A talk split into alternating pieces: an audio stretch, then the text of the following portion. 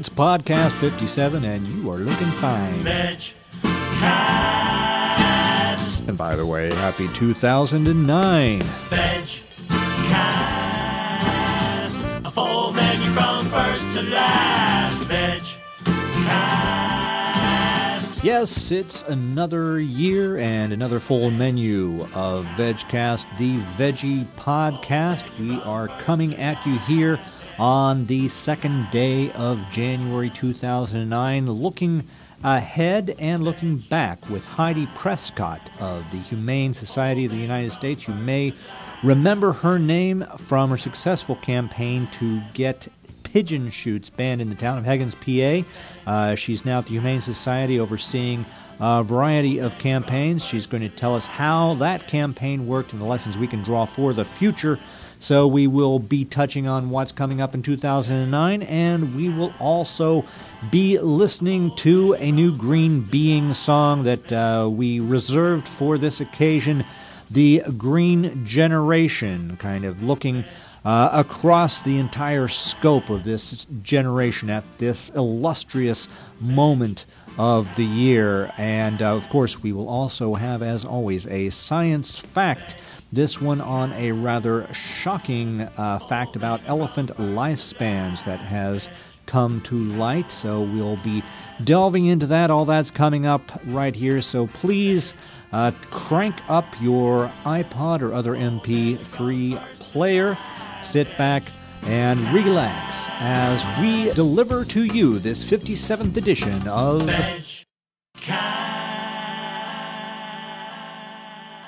Okay, and to start off, a shout out to the Humane League of Philadelphia and Nick Cooney, who you may remember from a podcast a year ago, almost a year ago, when we had talked to Nick about vegpa.net and his organization Hugs for Puppies and how they had uh, put this comprehensive site together with the help of Mercy for Animals.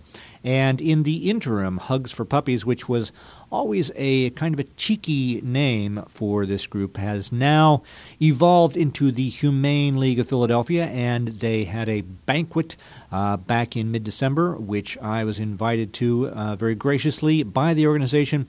And unfortunately, I came down with a, uh, a pretty bad cold that uh, stopped me from being able to stay for the entire event.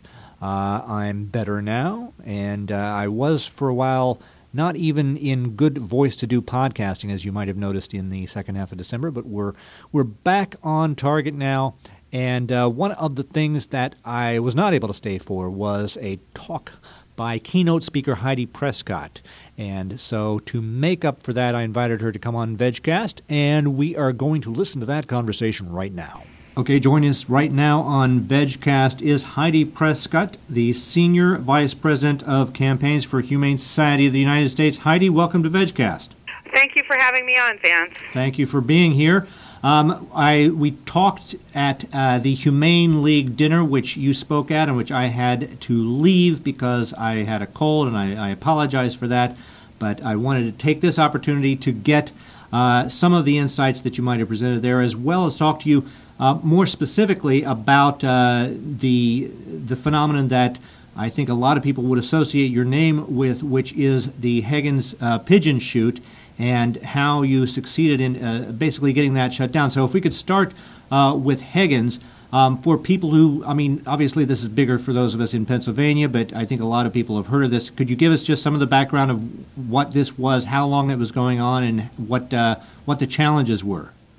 Well, the Hegins pigeon shoot went on for 62 years before it was finally shut down in uh, 1999, and the um, this was an interesting phenomenon. A lot of uh, it was a national campaign, even though it took place in Pennsylvania.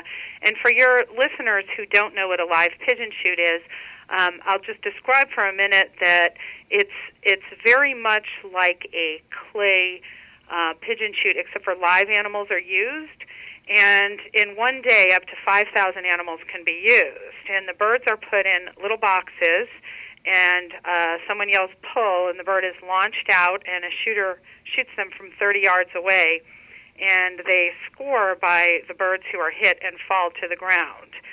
and a number of birds fall, fly outside of these shooting circles and fly into the surrounding trees and die over a period of hours or even days.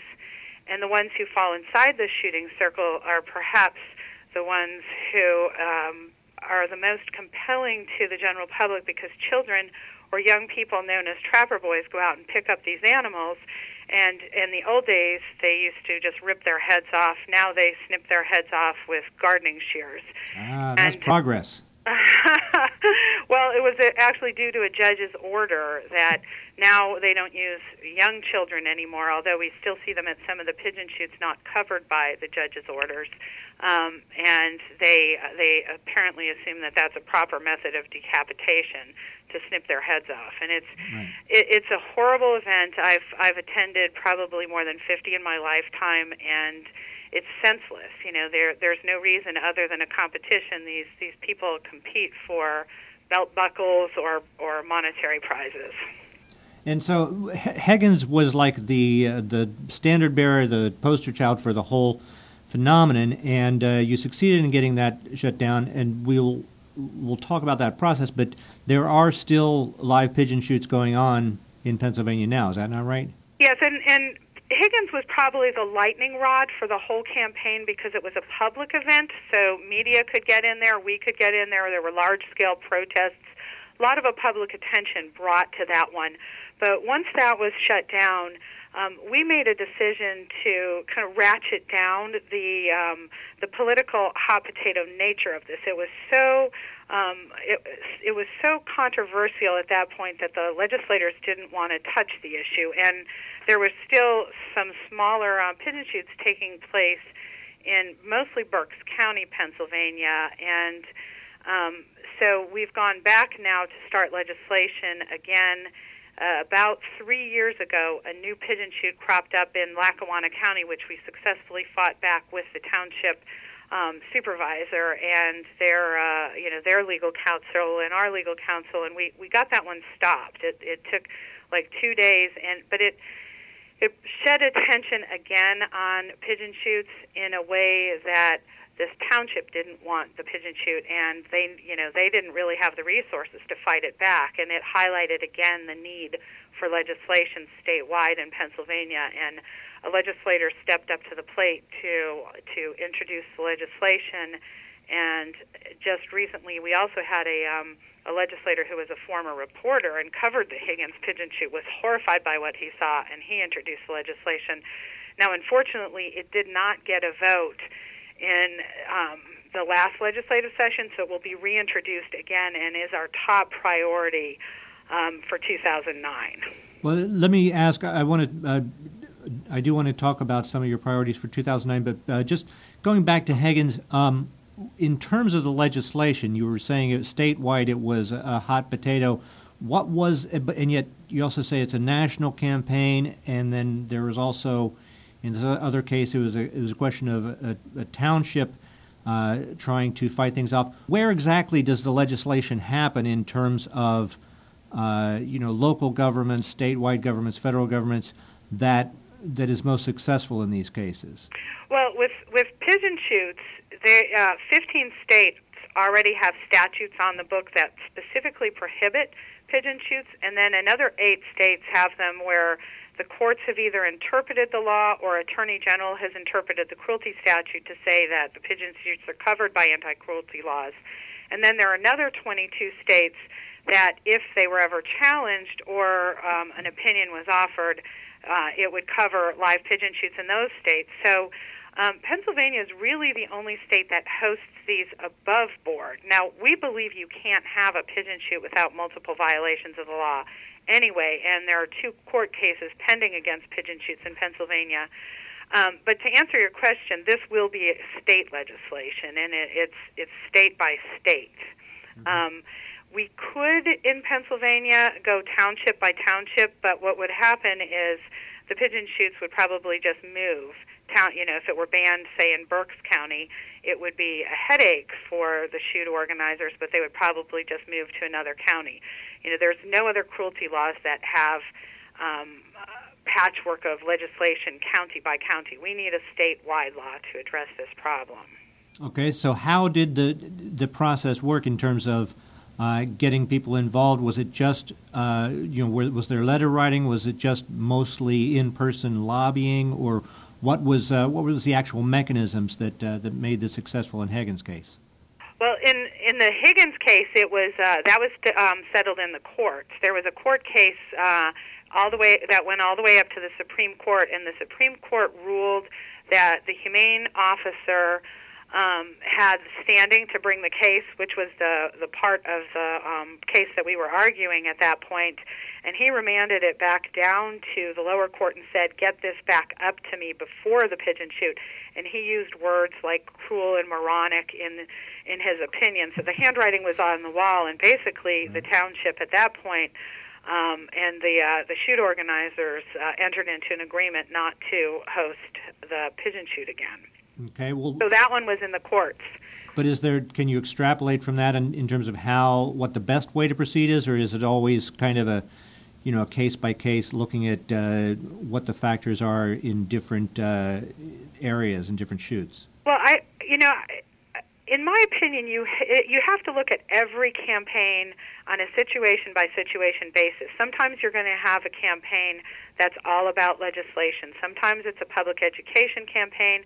Sometimes it's a campaign that ends up in the court, and sometimes you need to use every single tool in your toolbox such as in cases like this where you've got stiff opposition like the National Rifle Association um, fighting you. So it's, uh, you know, it, in this case, I think that we need to be utilizing everything that we have in our toolbox from bringing public attention to this because this isn't something that the public supports to working the political process and looking at litigation. And um, you had asked me to talk a little bit about what I, I spoke about um, at the uh, the banquet, right. and what what I spoke about mostly that night was engaging our movement in the public process, in the political process.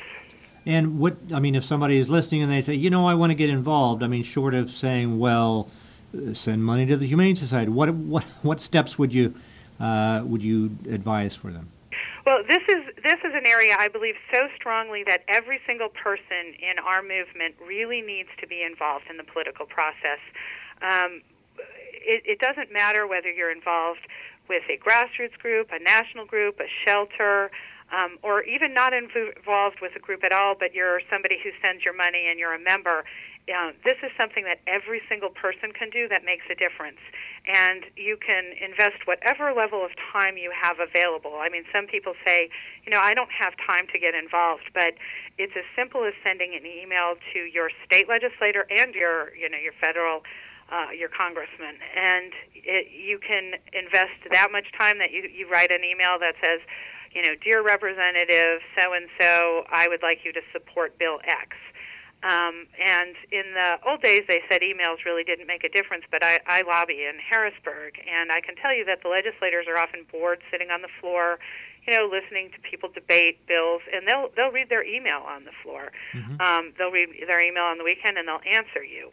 Calls are probably a little bit more effective, and if you actually can talk to the legislator, they're going to remember the issue you can educate them on the issue. Letters to the editor are a fantastic way for people to involve their legislator in a uh, in a, campaign too. Because if you send a letter to the editor saying, "I hope my representative has the good sense to recognize animal cruelty when he sees it, and he votes with us to." you know, ban live pigeon shoots where pigeons are launched from boxes. This is not, you know, anything anybody should be supporting in 2009 sends a letter to the editor, and that letter gets clipped and sent to every single legislator. Um, they they follow like public opinion on on uh, bills. Mm-hmm. Visits are another really important thing where you actually make an appointment and go in and meet with your legislator. They'll always remember you. All right. Is there? Let me just ask. I mean, you have people who are passionate about an issue, but and they want to educate, but you know they may need some educating themselves. And I'm wondering if you, as, as somebody who's coordinating campaigns, have to kind of walk a, a tightrope between uh, letting people just go off half cocked and hope that they, they don't embarrass the rest of us, and you know, telling, being too literal with them and saying, "Here, just say this," and having it be, you know, some, something that winds up being astroturf, where everybody's just copying and pasting the same text, and, and you know, somebody sees that and they say, "Oh, they're just, uh, you know, I'm just getting this regurgitated." So, wh- how do, where do you, how do you navigate that line? Yeah, this, that's a great question and a good one for for our uh, our constituency. And thank you for reminding me to just say you have to be polite because the the person who you're angry at, the legislator who you're angry at for one bill may may vote with you on another bill. They may not like pigeons, but they may like puppies. They may mm-hmm. not like kittens, but they, you know, they may like another animal, and and other votes are going to be in front of them. And we don't have the the same political clout yet. We're getting there, but we don't have it yet that we can afford to be nasty. And they will remember, and they'll, you know, we've had legislators vote against us consistently for years and years and years because we made the mistake early on of of lobbying them wrong, lobbying them like an activist versus a professional. Mm. So, so I, I do, um, I want to just emphasize, be polite. Uh, and then your Okay. your question about um, repeating the same message. If you send in a form letter, uh, it's going to make much less of an impact. And, and I know we do our uh, our alerts so that you can go in and change it. But if they know that it's coming from one source, they'll count it and they'll look at how many calls are coming in. And it may get like uh, you know a point five on their um, their scale. Like they say, okay, these people cared enough to at least fill out this form, but it makes uh, there's a lot less impact if you actually take the time to write your own letter or your own email and send it to their address. A lot more impact. A letter makes more impact than a call or a visit. You know, certainly uh, weighs um, much stronger. Okay.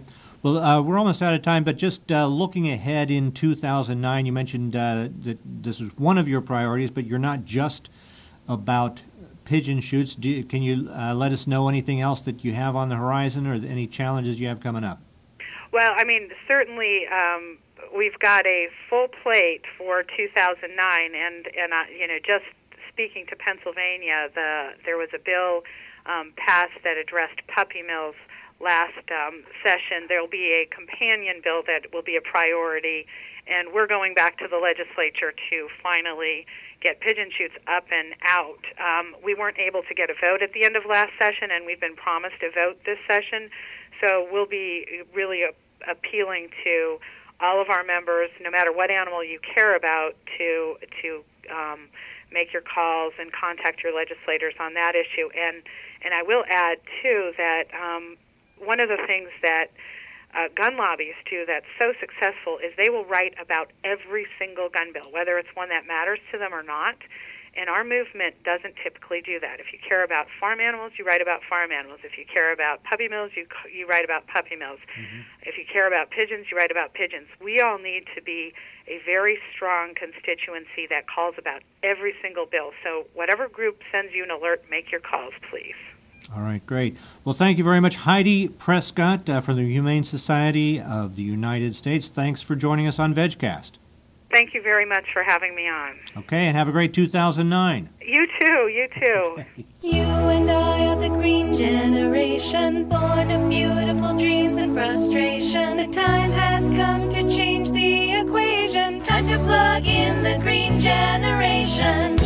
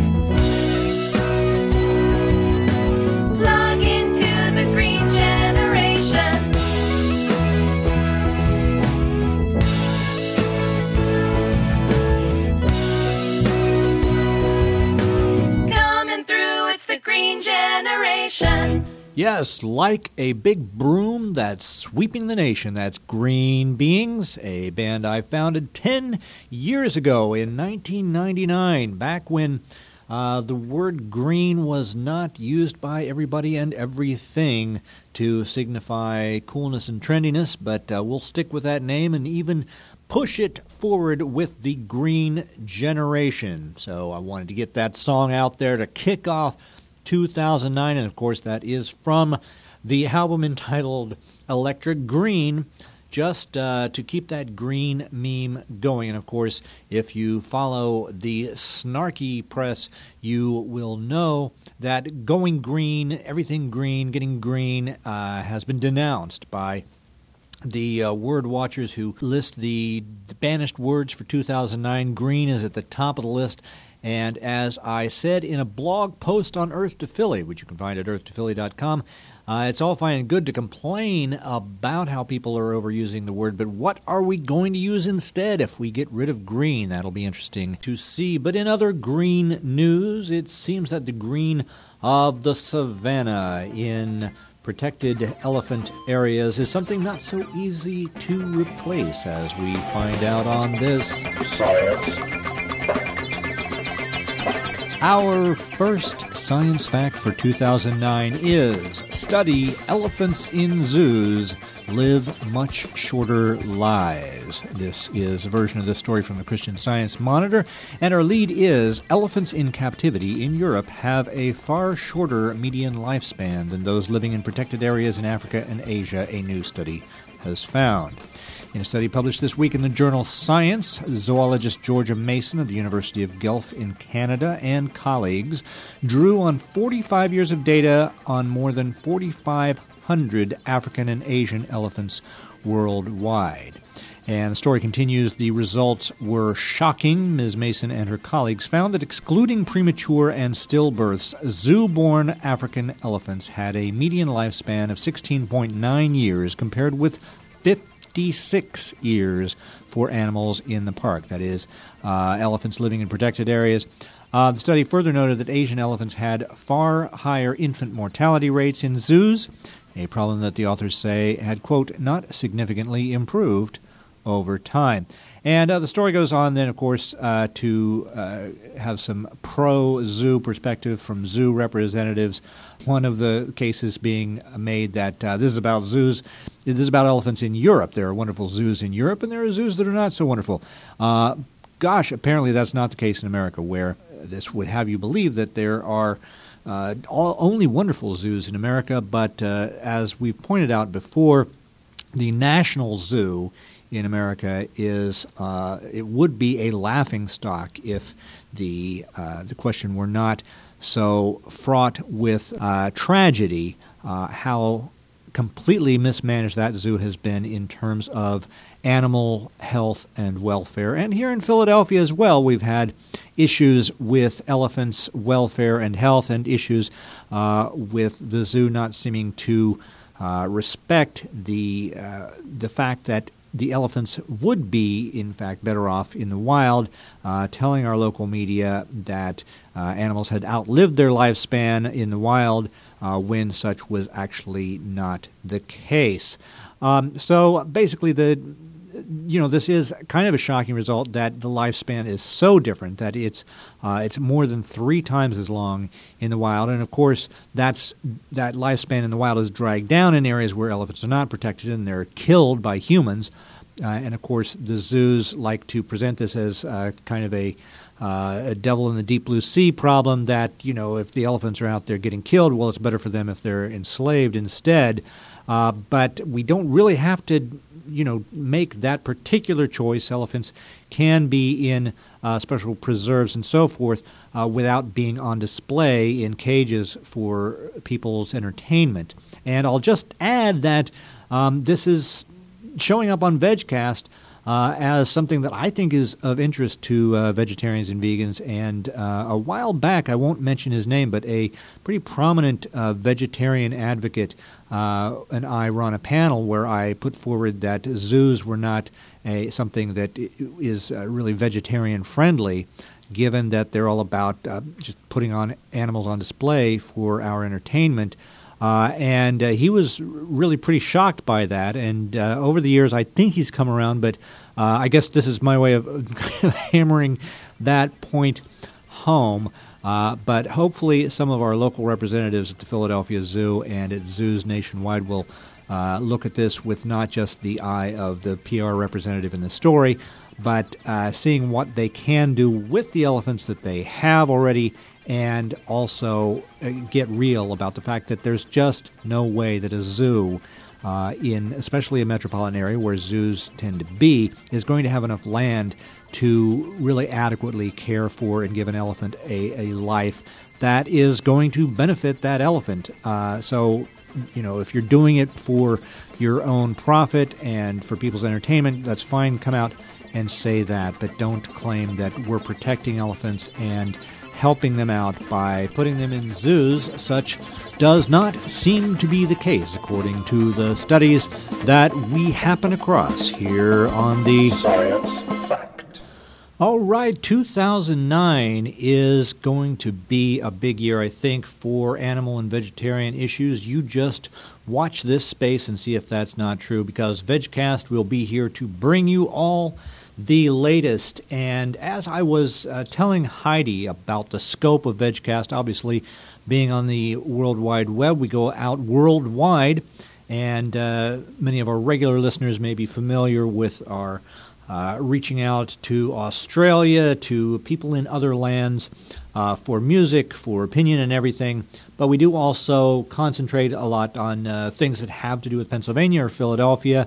Uh, because that's what I have the most access to, and uh, I know we have a good, solid Philadelphia listenership. So, for those people, here's a little announcement from Public Eye Philly about National Bird Day. Now, if you were appalled by hearing about the pigeon shoots that are still going on in Pennsylvania, and if you happen to be in the area of Philadelphia, especially the Parkway area, you can drop by the Free Library, the Central Lending Library at 20th and Vine, for a National Bird Day celebration Saturday, January 10th from 2 to 3:30 p.m. There will be book reading, there will be mask making and creative movement and hopefully a renewed appreciation for all things bird among the kids. So that's from Public Eye Philly National Bird Day celebration January 10th.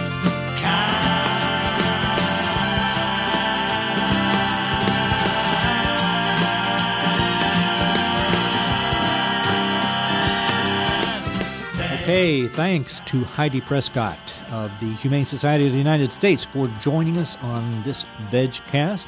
And thanks to Green Beings for Green Generation, which was a product entirely of Paul and Amy. Uh, I didn't have anything to do with the song, actually, so hope I didn't sound too full myself saying that I had founded the group. Obviously, I founded it along with Paul and Amy. That's Green Beings. You can find their music, our music, at greenbeingsmusic.com. And that's going to do it for this VegCast. We'll be back at you later in the month. Happy 2009, and remember this year to get out there and live like you mean it. Veg.